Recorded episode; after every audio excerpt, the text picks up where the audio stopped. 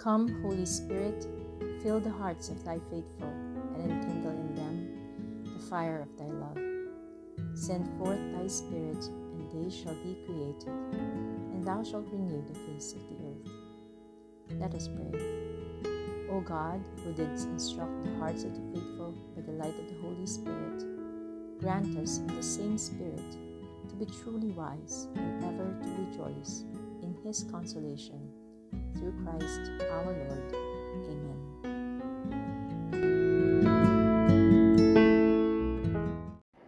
The Gospel according to St. Luke.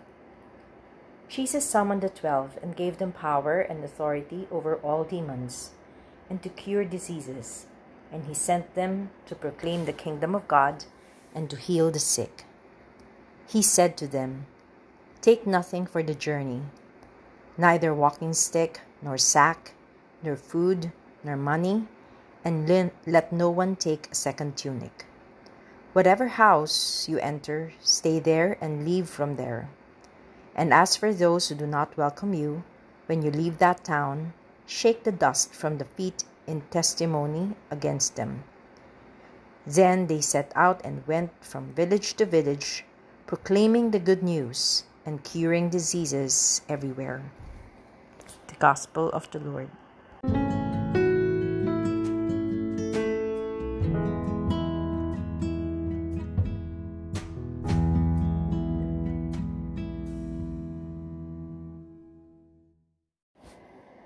to imitate Christ in his compassion for the sick and the suffering. The Church has always recommended that the faithful engage in corporal works of mercy, particularly that of visiting the sick. It is to be hoped that our interest in charity may partially alleviate another person's suffering. We may even be able to encourage the sick to sanctify their condition. The Church encourages us to imitate the Master who showed so much solicitude for the sick during his life on earth. Corporal works of mercy can do an immense amount of good for the sick person as well as the benefactor himself. Whether we are dealing with children in the womb, old people, accident victims, the physically or mentally ill, we are always dealing with our fellow human beings whose credentials of nobility are to be found in the very first page of the Bible. God created man in his own image. On the other hand, it has often been said that it is possible to judge a civilization by the way it deals with the defenseless, with children, with the sick, etc. Wherever you have a sick person, there has to be a supremely human environment where each one is treated with dignity. One experiences in such circumstances the closeness of brothers and friends. The evangelists make frequent reference to Christ's love and mercy for people who are in pain. The Gospels are full of miraculous cures. It was St. Peter who summed up the life of Jesus of Nazareth with three words. He went about doing good with these words. He went about doing good and healing. His actions concerned primarily those who were suffering and seeking help. He healed the sick, consoled the afflicted, fed the hungry, freed people from deafness, from blindness, from leprosy, from the devil, and from various physical disabilities. Three times he restored the dead to life, the dead to life. He was sensitive to every human suffering, whether of the body or of the soul. Jesus was not content to heal only those who came to him. He also went out in search of the sick. When he said the paralytic when he saw the paralytic by the pool, a man who has been there for 38 years, he asked him without hesitation, Do you want to be healed? On another occasion, he offered to travel to the house of the centurion to heal his servant. Jesus did not avoid people afflicted with contagious diseases. For example, he went right up to the leper outside of Capharnaum, though he surely could have cured him from a distance, and he stretched out his hand and touched him. As we read in the Gospel for today's Mass, Jesus sent his apostles to, out to preach the kingdom of God and to heal, giving them power and authority over all demons and to cure diseases. our Lord taught his disciples to see the sick in a new way. I was sick, and you visited me. Whenever we take care of a person who is suffering, we are taking care of Jesus Christ Himself.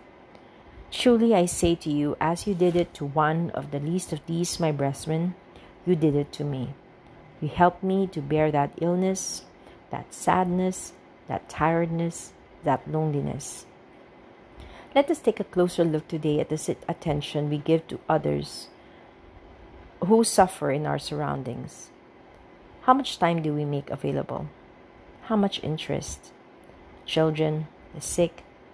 As you write these words, don't you feel tempted to write them with capitals? The reason is that in little children and in the sick, a soul in love sees him. Mercy is one of the fruits of charity. Mercy is a certain compassion for the misery of one's neighbor, born in one's heart, and by which, if we can, we try to help him. It is of the very essence of mercy to pour oneself out, to expend oneself for the one who suffers pain or need, and to take on the other's pain or need as one's own in order to remedy them as best one can.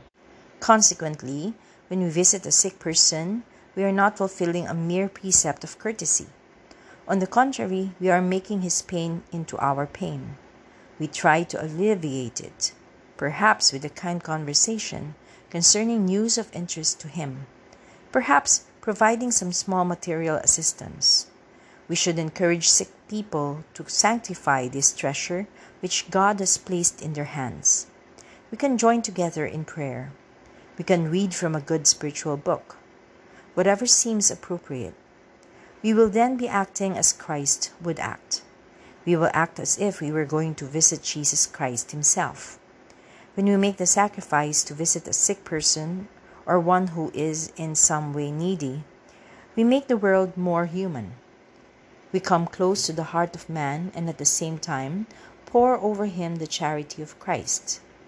Pope John Paul II has written, we could say that suffering, which is present under so many different forms in our human world, is also present in order to unleash the love in human person, that unselfish gift of one's I on behalf of other people, especially those who suffer.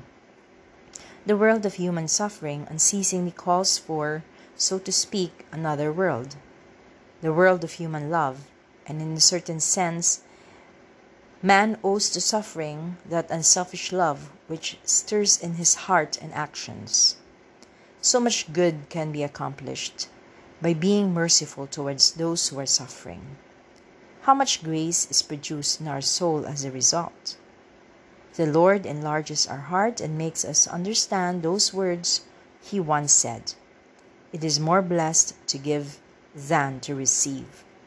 For Jesus is generous beyond our wildest dreams. Charity sharpens our spiritual vision.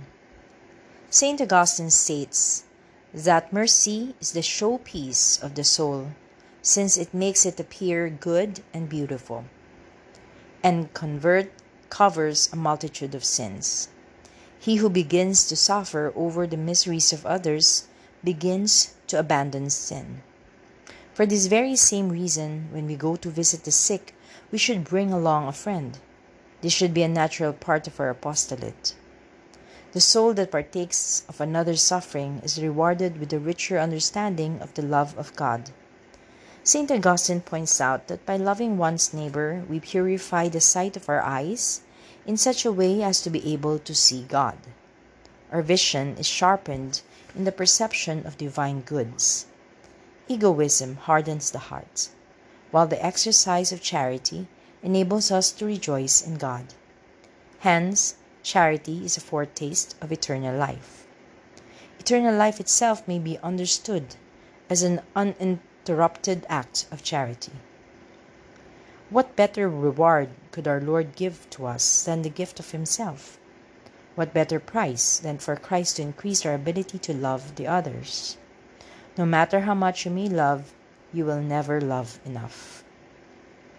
The human heart is endowed with an enormous coefficient of expansion. When it loves, it opens out in a crescendo of affection that overcomes all barriers. If you love our Lord, there will not be a single creature that does not find a place in your heart.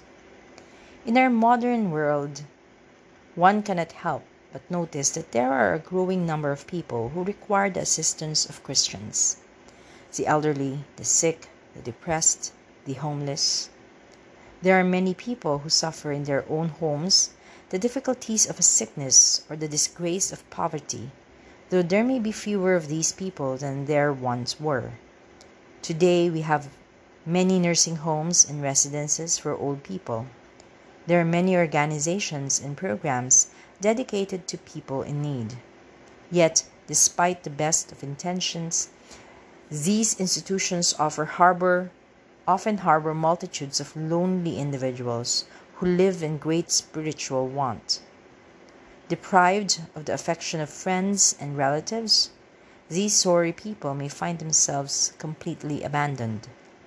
When we provide companionship to those who suffer in this way, we bring upon ourselves the mercy of the Lord. This is something which we need as much as anyone else. In today's Liturgy of the Hours, we find this prayer to the Lord. Bring it about that what might we know, what we might know how to discover you in all of our brothers and sisters, above all in those who are poor and those who are suffering. Close by side of those who suffer, we will find Mary. Close by the side of those who suffer, we will find Mary, comforter of the afflicted. She will make our hearts sensitive to the needs of others. Then we will never ignore sick people or keep at a distance from anyone who is suffering in body or soul.